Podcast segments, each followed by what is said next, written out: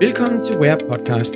Jeg hedder Nikolaj Clausen, og jeg er direktør i brancheforeningerne Wear og Dansk Detail, og jeg er svært i dette program, som i al sin enkelhed er et interview og en samtale med en gæst omkring et relevant emne for os i eller omkring mode og livsstil. I dag er jeg taget på Vesterbro i København, hvor jeg besøger Line Watt, som ejer tøjmærket og virksomheden af samme navn, Miss Dotty. Line, tak for at jeg må komme på besøg. Jamen velbekomme, du er velkommen. Vi skal snakke om flere ting i dag, Line, men øh, vi skal jo nok sådan tage lidt fat i afsæt omkring opstart af egen virksomhed. Vi skal snakke omkring overvejelser om, hvordan man skal skalere sin virksomhed, og der er også andre punkter. Men øh, inden vi ligesom går i gang med det her, så tænker jeg, om du kunne komme med en kort præsentation af dig selv og Miss Dotty. Det kan jeg godt. Jeg hedder Line. Jeg er 49 år og startede virksomhed i 2000, da jeg blev to afgang fra Danmarks Designskole, hvor jeg har gået i fem år, og så har jeg faktisk også gået et år på Institut for Edelmetal, da jeg troede, jeg lige skulle lave smykker. Men øh, så startede jeg egentlig virksomheden op i 2000, lige da jeg blev færdig, og har drevet den lige siden fra min, mit showroom her på Vesterbrogade. Spændende. Tak for den korte præsentation, Line, men skal vi ikke bare komme i gang? Det synes jeg.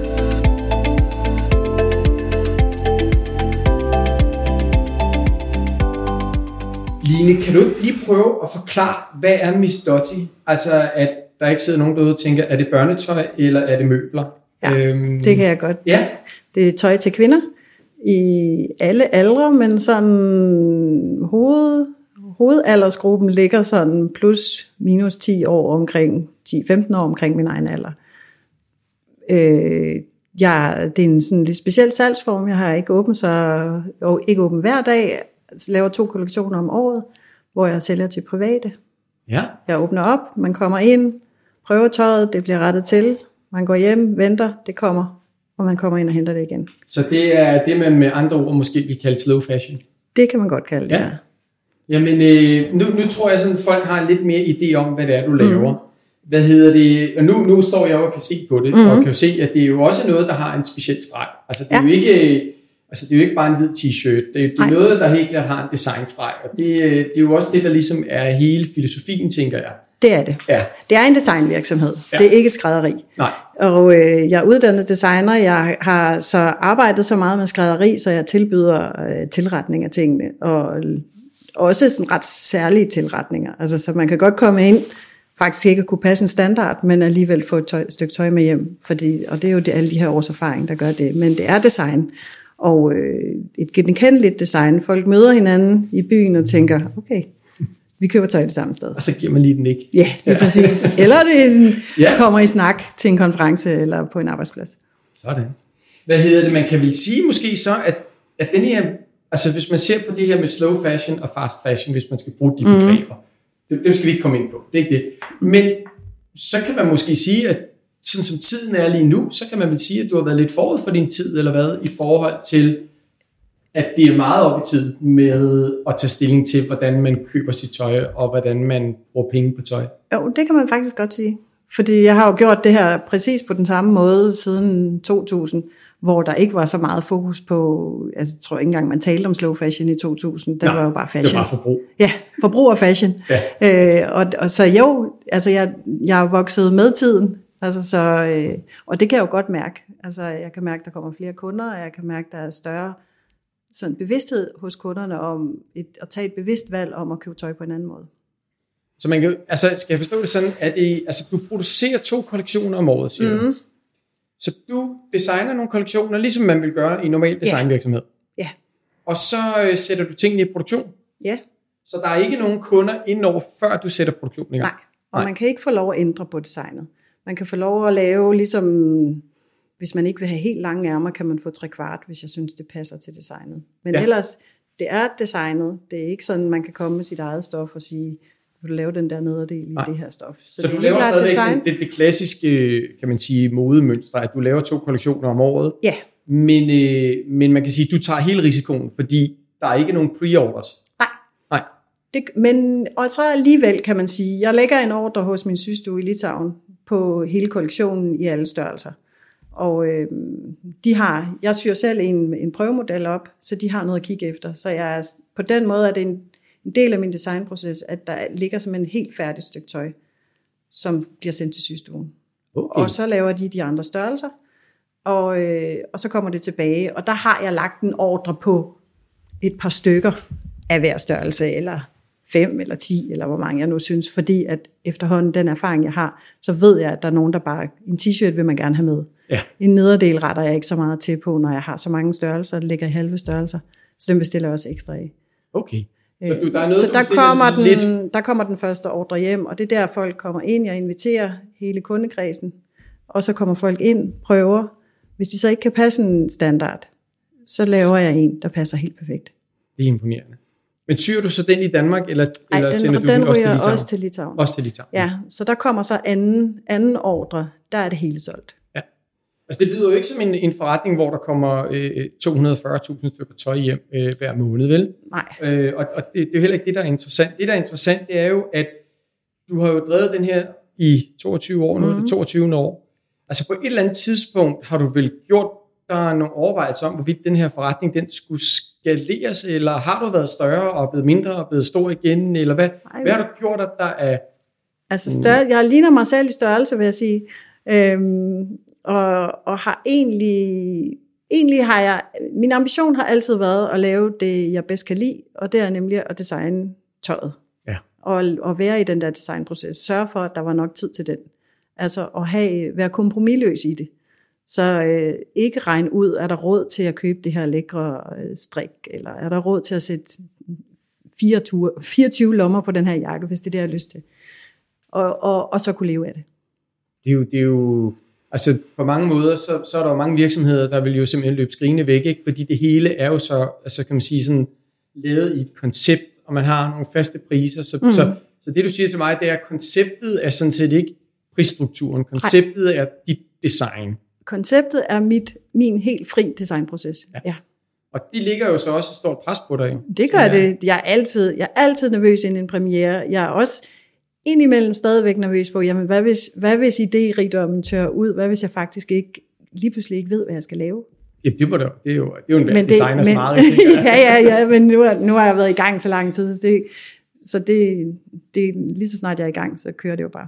Så er det, er du, arbejder du så med nogle faste, øh, skal man sige, passformer style, så man kommer ind og siger, jeg købte den her model, nu siger jeg bare model Emma, ja. I frakke. Ja. Så siger du, den har jeg igen i år, der har jeg den bare ikke i den her fabric, der kan du købe den i den her fabric, Altså der er nogen, der er en nederdel, der har været med helt fra 2000 for eksempel. som du så holder fast i. Ja, Ja. Den, den, den er bare altid. Det er sådan en signaturstyle. Ja, det er det. Ja. Den kommer i ny, ny, nyt materiale, så kan der være lynlås foran i stedet for bagpå og sådan noget. Men ellers, og jeg har en skjortekjole og forskellige andre ting, som altid sælger, fordi det bare klæder folk helt vildt godt og er nemt at bruge. Og så finder jeg på noget nyt. Altså, Ja, ja, men det er jo også, og man kan jo også bruge den model til at sætte to ekstra lommer på. Eller? lige, jo, jo, sådan er det altid. Ja. Der er altid noget, der forandrer sig. Det er Ja. ikke, øh, jeg laver ikke det samme igen. Nej, men det er nu lidt ærgerligt, at det er jo en podcast, hvor folk ikke kan se det, så man kan jo godt se det, når man kigger, at Ja. det er specielle styles. Ja. Så, så det er jo enormt spændende. Men, men havde, gjorde du der nogle af de her bæredygtighedstanker også tilbage i år 2000? Ja, men det gjorde jeg faktisk. Fordi jeg har været sådan lidt øh, sådan, øh, miljøforkæmper i mine unge dage, agtig, og sådan lidt aktivistisk, og skulle ikke have kørekort, og holdt øje med, hvor meget staniol min far brugte, når han lavede madpakker og sådan noget. Så det har faktisk altid, det er en del af mit DNA. Så, Okay. øh, så det har, øh, det har altid fulgt mig, og det har været sådan bevidst. Jeg har købt øh, deadstock materialer helt fra 2000 også. Altså, Og det vil sige, at du sådan set fra starten af besluttede dig for, at det her det er ikke en virksomhed, der skal skaleres til 200 ansatte. Nej, det tror jeg, det, sådan tror jeg, altså, jeg tror ikke, jeg har haft sådan et bevidst, det skal det aldrig, men jeg har har svært ved at se konceptet blive skaleret, og det er jo også, fordi der er så meget af det, der er bundet op på min person.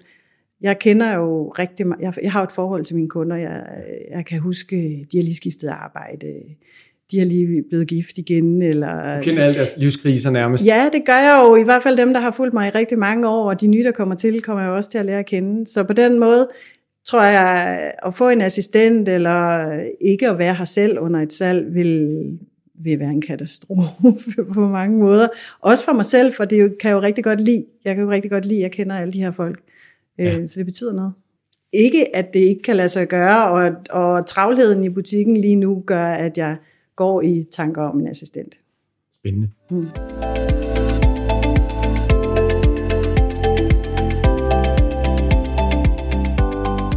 Nu øh, nævnte du selv lige det her med salg og en muligvis assistent og så videre. Altså kan du prøve at fortælle lidt, altså hvor store er dine kollektioner, og hvornår starter du med at sælge, og hvornår er der ligesom sådan færdig med at sælge? Fordi med to kollektioner om året, mm jeg ved ikke om det er leveret sådan nærmest inden for en meget, meget kort periode, eller er det, når du siger to kollektioner om året, så bliver det sådan ligesom droppet over flere måneder, eller hvordan, hvordan fungerer dit salg? Nej, to, to kollektioner om året, det er en forår-sommerkollektion og en efterår-vinterkollektion. Foråret bliver typisk solgt midt, eller sådan midt, slut marts, Ja, og øh, efteråret midt, slut oktober. det er meget klassisk. Det er øh, totalt klassisk. Hold da op, mand. Ja, det er helt klassisk. Ja, Ja. Øh, og så har jeg åben to og en halv uge, ja. hvor jeg har åben hver dag herinde, og så kommer folk forbi i den periode og bestiller tøjet. Så det er et lille vindue, jeg har åben i, og det er jo helt klart uh, butikkens akilleshæl. Folk skal være klar på at købe lige der. Ja. Folk skal være i København, men jeg har jo kunder, der kommer fra hele landet Det er for, altså, at, besøge, for at komme herind de 14 dage. ja. Så der er de der to og en halv uge, det er det, der er dit sådan, øh, hvad skal man sige, salgsvindue, Ja, øh, hvor du har den direkte kontakt. Men jeg kan Det jo se, at du også har lavet en webshop. ja. Så hvornår kom den på? Den kom på for 4-5 år siden, tror jeg. Og det var helt klart et, øh, et ønske fra folk andre steder i, i, end i København. Så det var mere en servicefunktion, end det var en for at øge salget. Ja, det var det. Det var det, og så var det jo sjovt at se, hvad skete der egentlig, hvis sådan en butik, der var drevet på den her måde, hvor det er den her personlige kontakt, og man kan få rettet til, kunne jeg egentlig sælge noget over Ja. webshoppen? Ja. Og det kan jeg. Har du så aftaler med skrædder i landet, hvor folk kan gå ind, som du anbefaler, eller Nej, Nej. Nej. det har jeg faktisk ikke. det er op til dem selv? Ja. Ja. Men jeg laver også sådan noget, hvor folk i Nordjylland, hvor jeg sådan laver sådan et håndholdt, okay, er du med på, du, hvis du skal købe den her buksedragt, så skal du finde, den, øh, finde en jakke, du rigtig godt kan lide, mål skulderbredden, find en, okay. en trøje, du godt kan lide, Og så prøver du Og så- faktisk at rette det lidt til, inden så du sender den derover. til, ja, så retter jeg den til, og så, så sender jeg til Belgien, sender til Paris, sender til Nordjylland, og det, det lykkes. Det er imponerende. Men det er jo også, man kan så sige, jeg forstod på dig, du er også udlært skrædder jo. Ikke sådan rigtig udlært skrædder. Jeg er uddannet fra det Danmarks Designskole, da man lavede, lærte skrædderi. Okay, Og hvis man var interesseret i det, kunne man lære rigtig, rigtig meget. Ja. Vi startede med at lave syprøver i stavt og i uld og det hele, så, øh, og den, den, det fokus har uddannelsen ikke mere. Men hvad er det for, hvad er målgruppen? Du var lidt inde på det i starten med plus minus 10 år din Ja. alder, og det var sådan ligesom lidt, lidt uklart. Jeg vidste ikke, om jeg må spørge om din alder, vel? Nej. Så øh, man skal jo passe på, at man ikke, at man ikke øh, er, altså man skal også være sikker på, at man er vågen nok i dag, ikke? Ja. Men, men, øh, men, men, men aldersgruppen, er det, er det 30 plus, 25 plus, Ja, hvad er det? altså mellem 30 og 70, Ja. vil jeg sige. Det kræver også en vis indkomst jo i princippet at Jo. kunne købe din vare, ikke? Altså det er jo, Jo. ikke 129 for en t-shirt. Nej, det er det ikke. Men det er jo heller ikke, fordi jeg sælger kun herindefra, så har jeg jo ikke, der er jo ikke nogen, et fordyrende butiksled, der skal gange det op. Nej. Så folk er tit sådan, koster det ikke mere? Ja. Eller sådan, nå, det Hvad, koster ikke ko- mere end ude i byen. Hvad koster en kjole? Sådan 2300, 2300, ja. Ja. Og en frakke? 32. 32, ja. Ja. Og det er inklusiv tilretning. Og det er inklusiv tilretning. Ja, det er ja det. der kan man, Man hurtigt betaler komme til at bruge ikke- 4 til 6 800 kroner Ja, på en man. tilretning, hvis det er en dygtig skrædder. Ja, men ja. Her, her betaler man ikke for tilretning. Okay. Det er simpelthen, fordi jeg bedst kan lide, at man går ud af døren med noget, der sidder stjernegodt på en. Ja. Altså, så, så vil jeg sige, det synes jeg faktisk er rimeligt. Nu kan jeg så se, at, øh, at øh, altså, så, så i de to og en halv uge, mm. der bestiller man ikke tid. Der, kommer, der er du bare herinde, og så kommer man, eller hvad? Jeg har lavet sådan noget tidsbestilling, hvor man altså egentlig efter luk kan man bestille tid til, hvis man er en større gruppe, hvis man er veninder, der vil have ind og have det for sig selv, være sikker på, at der er et prø- prøverum. Jeg har, jeg har eksperimenteret lidt. Nogle kollektioner har jeg haft sådan halvdelen af prøverummene herinde til tidsbestilling, sådan at man var sikker på at have et prøverum, at der ikke var fyldt op, og jeg var for travl og sådan Ja. Men det fungerer egentlig bedst med sådan en drop-in. Okay. Folk kommer bare. Ja.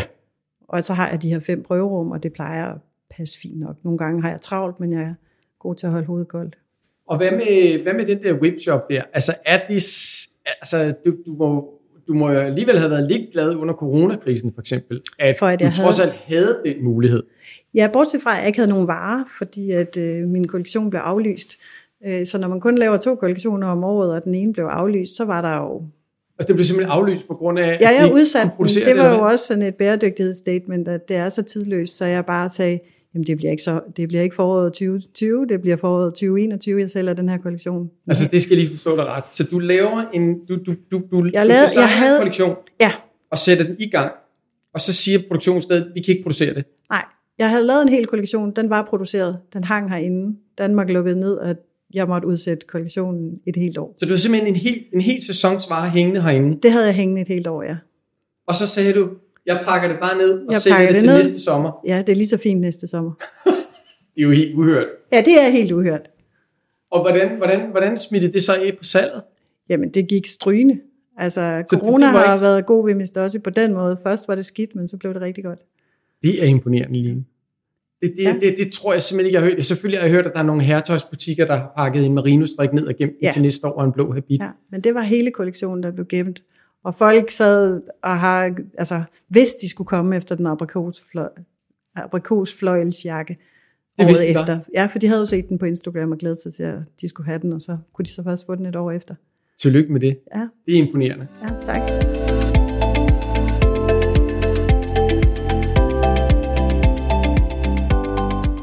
Lidt omkring øh, din produktion. Altså, du producerer i, Litauen. i Litauen. Mm.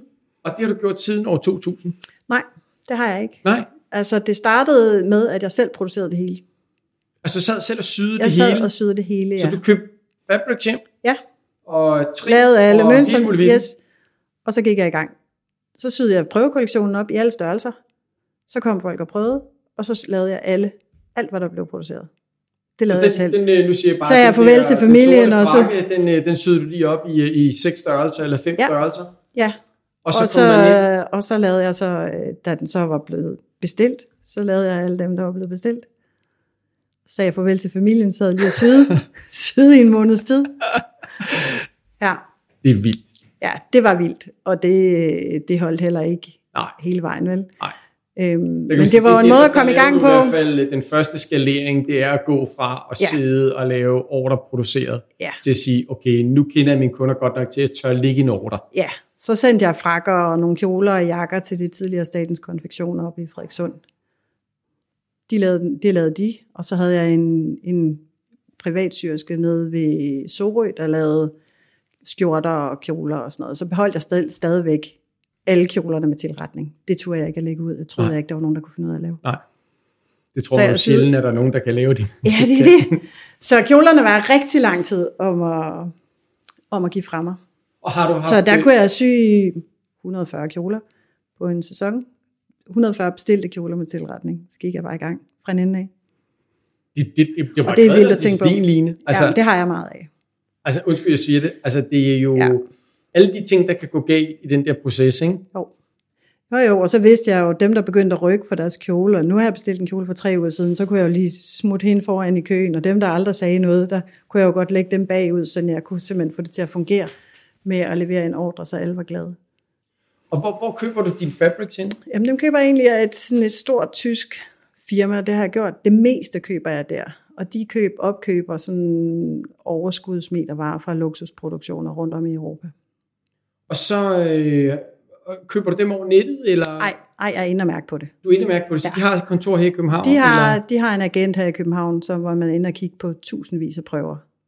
Og Så jeg skal øh, mærke på stoffet og mærke på kvaliteten, fordi det er jo et af mine varemærker, det er, at tøjet holder i 100 år. Og så er du sådan også en klassisk designer, tænker jeg, hvor det, så kommer du ind, og så bliver du overrasket over en eller anden fabric, så siger du, gud, det der, det havde jeg ikke tænkt Det er over, det. det skal der laves. Ja. Øh, Altså, da jeg startede, så sad, sad jeg derhjemme og tænkte, gud, jeg skal have en hvid tern med noget rød i og noget alt muligt. Og så gik jeg ud i verden og så, nå, det var der jo ikke nogen, der havde lavet. Nej. Og jeg, havde ikke, øh, jeg kunne ikke aftage nok til selv at få den lavet.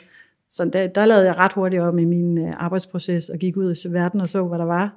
Og så designede jeg ud fra det. altså det er jo enormt bæredygtigt jo, ikke? Og Mm. så kan man sige, det er det her med, at design det, der er til stede, eller det, Ja. der er, øh, du Ja. kan få fat i, ikke? Ja, ja, og der at- kan det jo godt, stadigvæk er det sådan, så øh, er der måske kun 22 meter af et eller andet, men jeg skal have den. Ja. Og så er der, bliver der måske kun 14 kjoler, og det er det.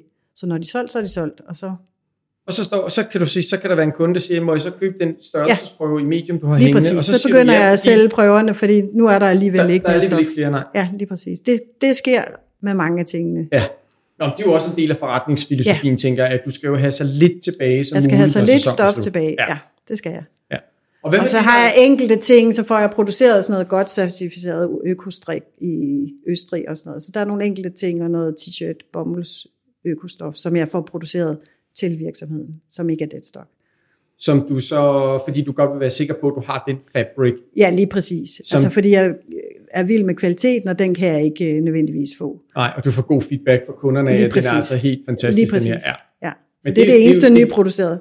Det vel også fair nok. Altså, Ja, ja, det tænker jeg også. Man behøver ikke at gøre, gøre alt det stok. Nej, nej, overhovedet ikke. Og det, og det her er jo også sådan, jeg kan købe de meter, jeg skal bruge. Jeg skal ikke købe 300 meter, og så skal jeg kun bruge de 1.500. Hvordan fandt du så fabrikken nede i Litauen? Jamen, det var egentlig det sted, jeg køber øh, stof, der formidlede. Jeg var lige omkring Hadsund og noget øh, rigtig dårlige produktioner, lige et okay. Par kollektioner, Ja. ja. indtil jeg fandt Litauen. Og der var, havde jeg, jeg startede ud med en agent, der formidlede kontakten. Og nu kører du så selv Og direkte til, selv, ja. til fabrikken. Ja, Har du været nede og besøgt den? det har jeg, Ja. ja. Så du Det ved, søde hvordan folk, der har og- Ja. Ja, det er en meget, øh, en meget hyggelig arbejdsplads, og super søde folk, der har det, og meget dygtige folk, der Og, arbejder der. og hvor, hvor lang er din designproces for eksempel? Hvornår går du i gang med at være kreativ på en, på en kollektion, og hvor lang tid bruger du på den? Eller starter du først op, når du sidder og kigger på fabrics? Ej, jeg, jeg, lige nu er jeg i gang med at starte op på efterårskollektionen 2022. For jeg er jo ikke, jeg er ikke foran, ligesom resten Hold af da op, branchen. mand. Ja. Og så starter jeg med at skrive en historie om Mistossi. Det er jo ligesom sådan øh, hele konceptet. Det er en fiktiv person, som lever et øh, vildt liv. Ja. Og øh, der, der starter, det er simpelthen punkt 1, der jeg skriver historien, og den danner egentlig sådan grundlag for, hvad er det, jeg går i gang med. Ja. Skriver historien, tager ind og kigger stof, og så går jeg i gang. Så går jeg egentlig ind i sådan et kreativt øh, vakuum, arbejdsvakuum, som jeg elsker at være i. Altså ja. hvor hele showroomet bliver mere til et værksted, og jeg, jeg glemmer lidt tiden og går og hører musik, og er i gang med at finde ud af, hvordan hele kollektionen skal se ud, og hvor fantastisk det bliver. ja. Og så begynder det mere sådan øh, slidsomme arbejde, så skal der jo laves øh, nye mønstre, og det gør jeg på papir. Så øh, analog er jeg Ja. herinde. Det er så min systue, der scanner papirsmønstrene ind og gør dem digitale, sådan at de kan bruges til at lave øh, tilretninger ud fra. Har du overvejet at, at lave det digitalt?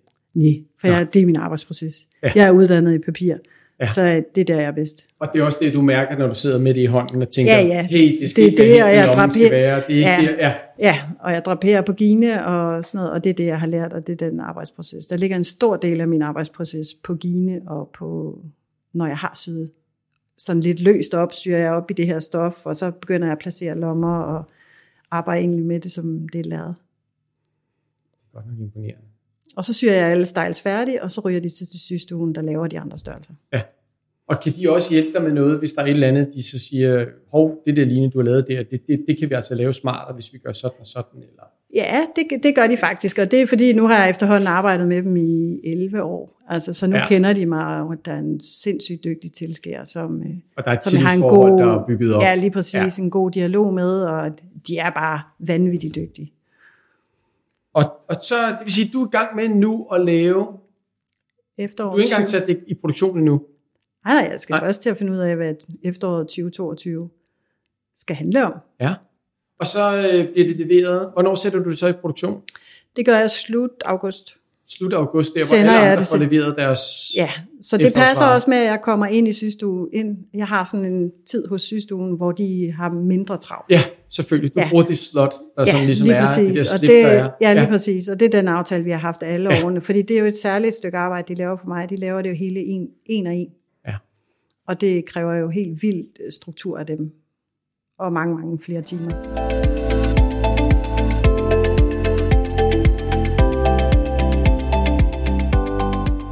Line, øhm, hvad bringer fremtid?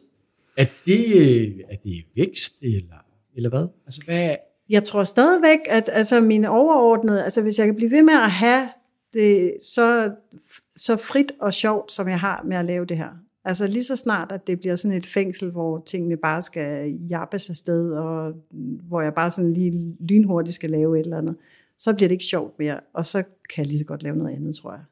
Men, men, men, men du, kan du ende i en situation, hvor du får, nu siger jeg, så meget succes, at du kan nå det, eller hvor du faktisk kommer i den situation, at du bliver ikke stresset, men, men, men lige pludselig, at du ja. føler et eller andet form for pres, tænker jeg, det, det, det, kan jeg, ikke. det kan jeg jo godt, og det er, det er lidt der, jeg er ved at være, at jeg skal tænke over, hvordan, enten så bliver det sådan helt øh, afmålt, så er der bare ikke mere, end jeg kan nå at lave, eller også så skal jeg til at tænke i, om, om jeg kan indlemme en anden person i ja. virksomheden. Ja, altså, kan, altså nu spørger jeg bare sådan direkte, mm. ikke? Altså, det, er jo, det er jo altid svært, ikke? Altså, altså Altså, lever du af det her? Altså, nu spørger jeg lidt fræk, fordi ja. jeg ved jo også, at du er gift, og jeg kender jo din mand. Ja. Men, men øh, altså, altså er, er det en forretning? Det er en forretning, og ja. det har det været alle de 17 år, jeg har været herinde. Da jeg i starten havde det derhjemme, øh, og så ryddede jeg stuen og lavede om til showroom, og så kom folk derhjemme. Ja, der var det... Der var det mere, det var opstart. Ja. Og det var så, da jeg kunne mærke, at nu begyndte det, nu begyndte det faktisk at tage form som en virksomhed, der gav så meget overskud, så jeg kunne lege dyre lokaler, og jeg kunne leve af det. Så flyttede jeg herind til de her lokaler, jeg har, sammen med Anne Blak, og her har vi været i 17 år. Ja. Mm. Så i 17 år har jeg levet af det. Ja, og det har givet overskud, og du det har, har fået givet overskud. løn. Og, ja. ja. ja, jeg er fint tilfreds. Ja. Hvad med, jeg så, du har nogle ting hængende, der hedder pre-loved. At ja. det må være, altså det er jo også et eller andet det, det giver vel også noget salg og noget arbejde og sådan noget. Hvad, kan det, giver, det giver noget salg, ja, og noget arbejde. Ja, der er ikke så ja. meget, der er ikke så meget øh, omsætning, eller jo, omsætning er, der er ikke meget løn til mig i det. Nej. Men øh, det er heller ikke derfor, jeg gør det. Det var et koncept, jeg fandt på for et år siden, og jeg har gået med, der er flere af mine kunder, der er kommet ind, og jeg, kan ikke, jeg har altså meget hængende, jeg kan ikke passe det. Kunne du lave en byttedag herinde, hvor Nå, alle ja. kunder kunne? Et ja. eller andet. Der er forskellige, der har budt ind med, med forskellige løsninger til, hvad jeg kunne gøre. Og der har jeg egentlig sådan rumsteret med ideen, og så havde jeg en, har jeg en super sød kunde, som arbejder med den slags, som øh, kaldte mig til møde og sagde, nu har jeg altså faktisk øh, en skabelon okay. idé til ja. det. Og så holdt jeg møde med hende, og øh, ud fra det er der egentlig blevet lavet det her pre-loved koncept, som egentlig er, at man kan indlevere sit gamle Mestossi-tøj herinde i kommission, og så sælger jeg det. Ja, og den så, helt klassiske, og så ja, er der et split. Et og så får man, øh, ja, og der har, har man så en voucher til at købe nyt Mestossi-tøj. Så man får ikke kontanter, man får ikke penge for det, Nej. men man kan købe nyt. Ja, for men, det, men, men, men det, der kommer ind og køber pre-loved produkt til 1000 kroner, giver dig 1000 kroner. Ja. Og så giver du den, der havde produktet, en voucher til noget rabat på det ja, næste Miss køb, de laver ja, herinde. lige præcis. Og ja. det her viser at være en kæmpe succes. Altså, der altså, hvad, hvad, hvad, hvad, når du siger kæmpe succes, hvad er det? Er det altså, 50-100 stykker tøj, du sælger om året? Eller hvad 450 stykker brugt tøj har jeg solgt på de sidste år. Og det er meget flot. Ja, det er rigtig flot. Og det, er det så den samme kunde, eller får du en anden kunde på det? Det er også de samme kunder. Altså, men det er helt klart tiltrukket nye kunder. Det har tiltrukket dem, som har besluttet sig for at kunne købe genbrug. Det har været yngre ja. kunder, og det har været kunder, der, øh, hvor prisen passer meget bedre. Ja, det er klart. Det er, ja. Fordi det er, jo, det er jo under halvdelen af, hvad det vil det koste nyt. Ikke? Ja. Det er det nemlig, og, og kvaliteten er jo så god, så du får faktisk næsten et nyt stykke tøj. Ja. Og så er der helt det her med, at man har ideen om, at man har, altså det kan jo mm. høre derude, at, at det jo meget betyder meget for folk i dag, i hvert fald i de store, større byer. Det kommer sikkert også til at brede sig mm. ud også til, til, til, i, i en større grad også til de mindre byer. Men vi kan jo tydeligt mærke i København, hvordan genbrugssalget ja. det er, det er eksploderet. Ikke? Ja. Og, og, og vores og det, børn, øh, større børn, kan vi også høre, præcis. at jamen, det er jo bare normalt at købe genbrugstøj ja. på en helt anden niveau, end det vi var børn. Ikke? Ja, og det breder sig faktisk også til børnenes forældre. Ja, så det er jo, men det er jo super fedt, du har taget det op, og det kører så også på hjemmesiden. Altså det kører også på hjemmesiden. Der lægger jeg så, når det har været til salg herinde, lægger jeg resten på hjemmesiden, for der er alligevel lidt meget arbejde med at lægge det op der. Ja. I forhold til, hvad så, min Så du gør ikke det her pre-love for at blive rig? Du gør Ej, det, det gør jeg ikke. som en del af filosofien? Og som et statement, altså mit tøj holder så lang tid, så der en kan være flere ejere. Det er en service. Ja. Er der noget, man er vokset ud af, som bare hænger derhjemme i skabet og fylder op, og man åbner det og tænker, ah, ja nu hænger det der, jeg bliver aldrig en small igen, eller ja. jeg, jeg skal ikke gå så meget i sort mere, eller ja. et eller andet, så kan man simpelthen, så nogle andre, der kan få glæde ja. af det i stedet for. Og det og så, betyder ret meget for Og så folk. synes jeg, det du, jeg synes, der var spændende, du sagde, du, det her med, at du også kan mærke, at der kommer nogle lidt yngre kunder ja. Det er jo også vigtigt for dig, tænker jeg. Det er det. At du ikke dør med dine kunder, altså misforstå Lige præcis. Ret. Jeg har gjort to ting, der har øh, fået alderen på, mål, på min målgruppe til ja. at falde, og det er pre-loved, og så buksedragter. Okay. Det har fået, øh, det har fået langt yngre kunder ind i butikken. Jamen, det lyder spændende. Men ja. hvad, hvad, altså nu snakker vi lidt om det her med, hvad er fremtiden? Altså, og, og, og det her med, den her med, igen den her skalering, jeg også tænker lidt mm-hmm. på, den kan jo være forskellige, i forskellige formater, hvor man bruger ordet skalering, men jeg tænker også på sådan noget som, som øh, større kollektioner, bredere sortiment, større butik, mere plads, mm. ansatte, altså hvad, hvad gør du der overvejelser lige Jamen, nu? Indimellem så drømmer jeg om, om forskellige koncepter. Altså, da jeg, lavede, da jeg tog afgang fra designskolen, så var, hed hun Miss Poetess, og var faktisk sådan en mobilbutik, som rejste rundt i verden. Ja. Altså, så var Miss Poetess i Paris i uge 42, men i Aarhus i uge 43. Ja. Og så tog jeg imod ordre, og så havde jeg en produktion, og så og den, den idé kunne, har jeg jo nogle gange lyst til at, at tage op igen. Ikke? Og dem, Jyllandskunderne synes, det er en super idé, hvis jeg boede lige, hvis vi stadig boede i Aarhus i en uge, og ja. man kunne også tænke, Holland har jeg haft en del sådan opmærksomhed fra. Ja. Man kunne være i Amsterdam i en uge, og man kunne, men, det, men der, det kræver så, at der er flere personer end mig i virksomheden.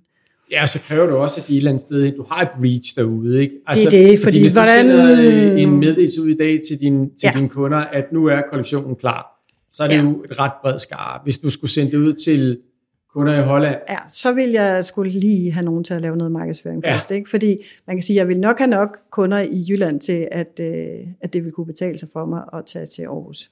Fordi så vil de kende nogen, der vil kende nogen osv. Og det er jo den måde, det hele er startet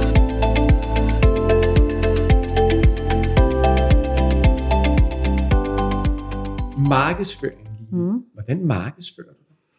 Jamen, jeg laver meget, meget lidt markedsføring. Altså, jeg har en Instagram-profil, og ja. øh, lidt Facebook, og ja. ellers så er det simpelthen mund til mund. Så er det mund til mund? Ja, og det har det været Køber du annoncer og sådan noget på Facebook Nej. og Instagram? Jo, det har jeg gjort lidt her de sidste, de sidste par år, har jeg eksperimenteret med det. Og har det virket? Ja, da jeg lavede buksedragten, så begyndte det at virke. Okay, så når du har et produkt... Som ja, det har været produktet. Altså folk er jo... Det er jo... Altså om jeg skriver en historie og alt det der, det, det er jo meget sjovt, og nogen synes, de går op i det, men i sidste ende er det jo produktet. Ja. Er der den der kjole, de skal bruge, og har du lavet en rød kjole, eller kommer der en denim buksedragt? Og, så, og, og hvad så, øh, altså kan du også se, er der nogen, der går på din hjemmeside og sådan noget, eller er det, er det webshoppen, der ligesom er den drivende kraft der? Altså det, det, i starten har jeg, jeg har sådan nogle lidt, øh, haft nogle specielle øh, hjemmesider, som også har været øh, sådan mere eller mindre utilgængelige. Den, jeg har nu, er, synes jeg selv er rimelig ja, tilgængelig. Ja, kræver stadigvæk lige et, et intellekt og lige finde rundt ja, i den. Jeg var lige inde den, på den, inden jeg kørte ud. Ikke? ja, det gør Jeg skulle sådan lige finde ud af, hvor og, jeg lige skal klikke, og så videre. Ja, lige præcis. Og det er jo det her design og idé og alt muligt, som jeg ikke går så let går på kompromis med. Nej. Øhm, så, så webshoppen er helt klart blevet vinduet. Ja. Altså, fordi det er der produktet ligger. Ja. Og dem, der så søger, der ligger jo små film om, hvordan man handler herinde, og sådan i kreative små film, sådan lidt stumfilmsagtige. Og sådan. Så der er masser af ekstra... Content, eller hvad man ja, skal indhold. Ja. Hvis, for dem, der lige vil sådan, jamen, hvad er det egentlig for noget? Men, øhm, men ellers er det webshoppen. Det, der er blevet... Du bruger som, ja, øh, som, som, som, som markedsføring, og ja. så Instagram. Ja, Instagram. Mm. Men er du glad for de der sociale medier? Altså, Åh, jeg er ikke så god til det. Jeg er ikke så god til ligesom at sætte tid af til det. Nej. Altså, fordi så de det bliver meget sådan en, øh, det er mere sådan en, hey, nu sker der noget herinde, det vil sige to gange om året. Øh, og alt det andet tid, der er jeg ikke så god til. Der kommer jeg til at løbe for meget ned i min egen øh, arbejdsproces, til ja. at stikke snuden op og sige, kunne det her interessere nogen, at jeg er ved at lave et nyt mønster til en frakke? Ja, så kan man nogle gange blive overrasket over, hvad folk synes er interessant. Ja, det er det.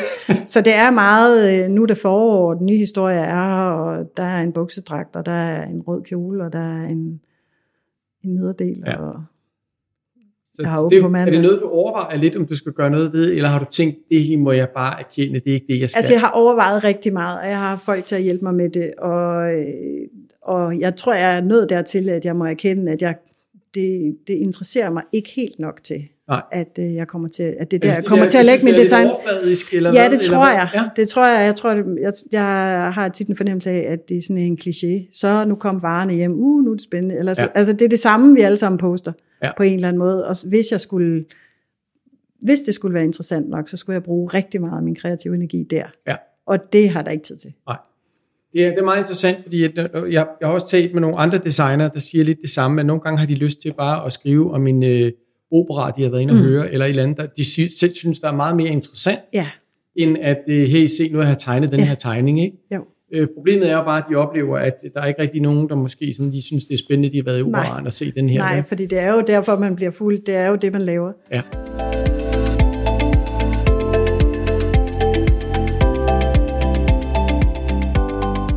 Line, vi nærmer os afslutningen, mm. desværre. Øh, Det er jo rigtig, rigtig hyggeligt at tale med dig. Og øh, jeg plejer jo altid sådan her til sidst, hvis det giver mening, Mm. øh, og, og spørge dem, jeg interviewer, om øh, de kunne give sådan en tre gode råd til, øh, til andre, der står. Mm. og overvejer at gå i gang med det her, eller lige er gået i gang med mm. at gøre det, som vi taler om i dag. Mm. Og i dag taler vi jo om ligesom at starte egen virksomhed som designer. Mm. Og på et eller andet tidspunkt, kan man sige, kan jeg leve af det. Når du sådan med din erfaring, og, og måske også sådan ser lidt fremad og kigger lidt på, hvor er, hvor er vi hen i dag, og hvor er forbrugerne, alle de der mellemregninger, man kan lave. Mm. Hvis du skulle give tre gode råd, eller et godt råd til nogen, der sidder og lytter på den her, og tænker, mm. hey, det kunne jeg godt tænke mig at gøre. Mm. Eller, hvor- altså, eller de sidder og tænker, jeg har lige startet op, hvad, hvad, hvad, hvad kunne du give af gode råd? Hvad, mm. hvad, hvad, vil du så, øh, hvad vil du så råde den her person til, der skulle i gang Jamen, med jeg det tror her? egentlig, at, at det, jeg først kommer til at tænke på, det er det råd, jeg egentlig selv fik af nogen inden for branchen, Ja, dengang jeg startede. Og det var det der med, de var meget, meget eksplicite med, vær, bliv ved med at være helt lille, eller også skal du blive meget stor. Okay. Altså, alt det, der er inde imellem, der bliver du slugt, både økonomisk og din sådan kreative frihed og rum til at være kreativ bliver også, det forsvinder. altså indtil man bliver så stor. Indtil igen. man bliver så stor, at det hele løser sig igen. Ja, du kan så, så ud af et, de der- et valg mellem at være meget lille eller kæmpestor, øh, der, det tror jeg, man skal være så meget bevidst om, hvor meget det betyder det at være kreativ. Ja. Så hvis, hvis det er det, der ligger en på sinde, at det er den kreative proces, mm. det er kærligheden til branchen mm. og faget og produktet, Ja, så skal man tænke sig rigtig godt om, når man begynder at skalere, tror Ja. jeg. og, hvad, Og så skal man være ret øh, villig til at lægge rigtig mange timer. Fordi, fordi det, er, det, det er mange komplekse opgaver. Man står med vildt mange forskellige artede opgaver. Det, der er ikke så meget øh, receptioner og drinks og stiletter over det at være designer. det er nu det, det- det man normalt til at høre om modebranchen, er det ikke? Ja, ja, det er, meget, det er en lille, meget, meget, meget, meget lille del af det. Det Ja. andet er benhårdt arbejde. Ja. Og man skal tage mange kasketter på. Og hvad, øh, har du haft ansatte tidligere? Undskyld, det fleste ikke spurgt om. Øh, Jeg har haft øh, nogle skrædder ansat til at hjælpe sådan i perioder. Jeg har haft tilskærer og sådan noget, men ikke, ikke sådan. Nej, men det, fordi det er jo Det også en af de overvejelser, man skal Ja. gøre sig, fordi det øjeblik, man begynder at blive arbejdsgiver, så begynder det så også at blive tidskrævende. Ikke? Jo, Ja. lige præcis. Men det har jeg kun haft sådan perioder. Ja. Og hvad med økonomien i at starte op og sådan noget? Har du nogen råd til det? Altså, Altså man skal jo være klar over, at der går, der går år, før man kan leve af det.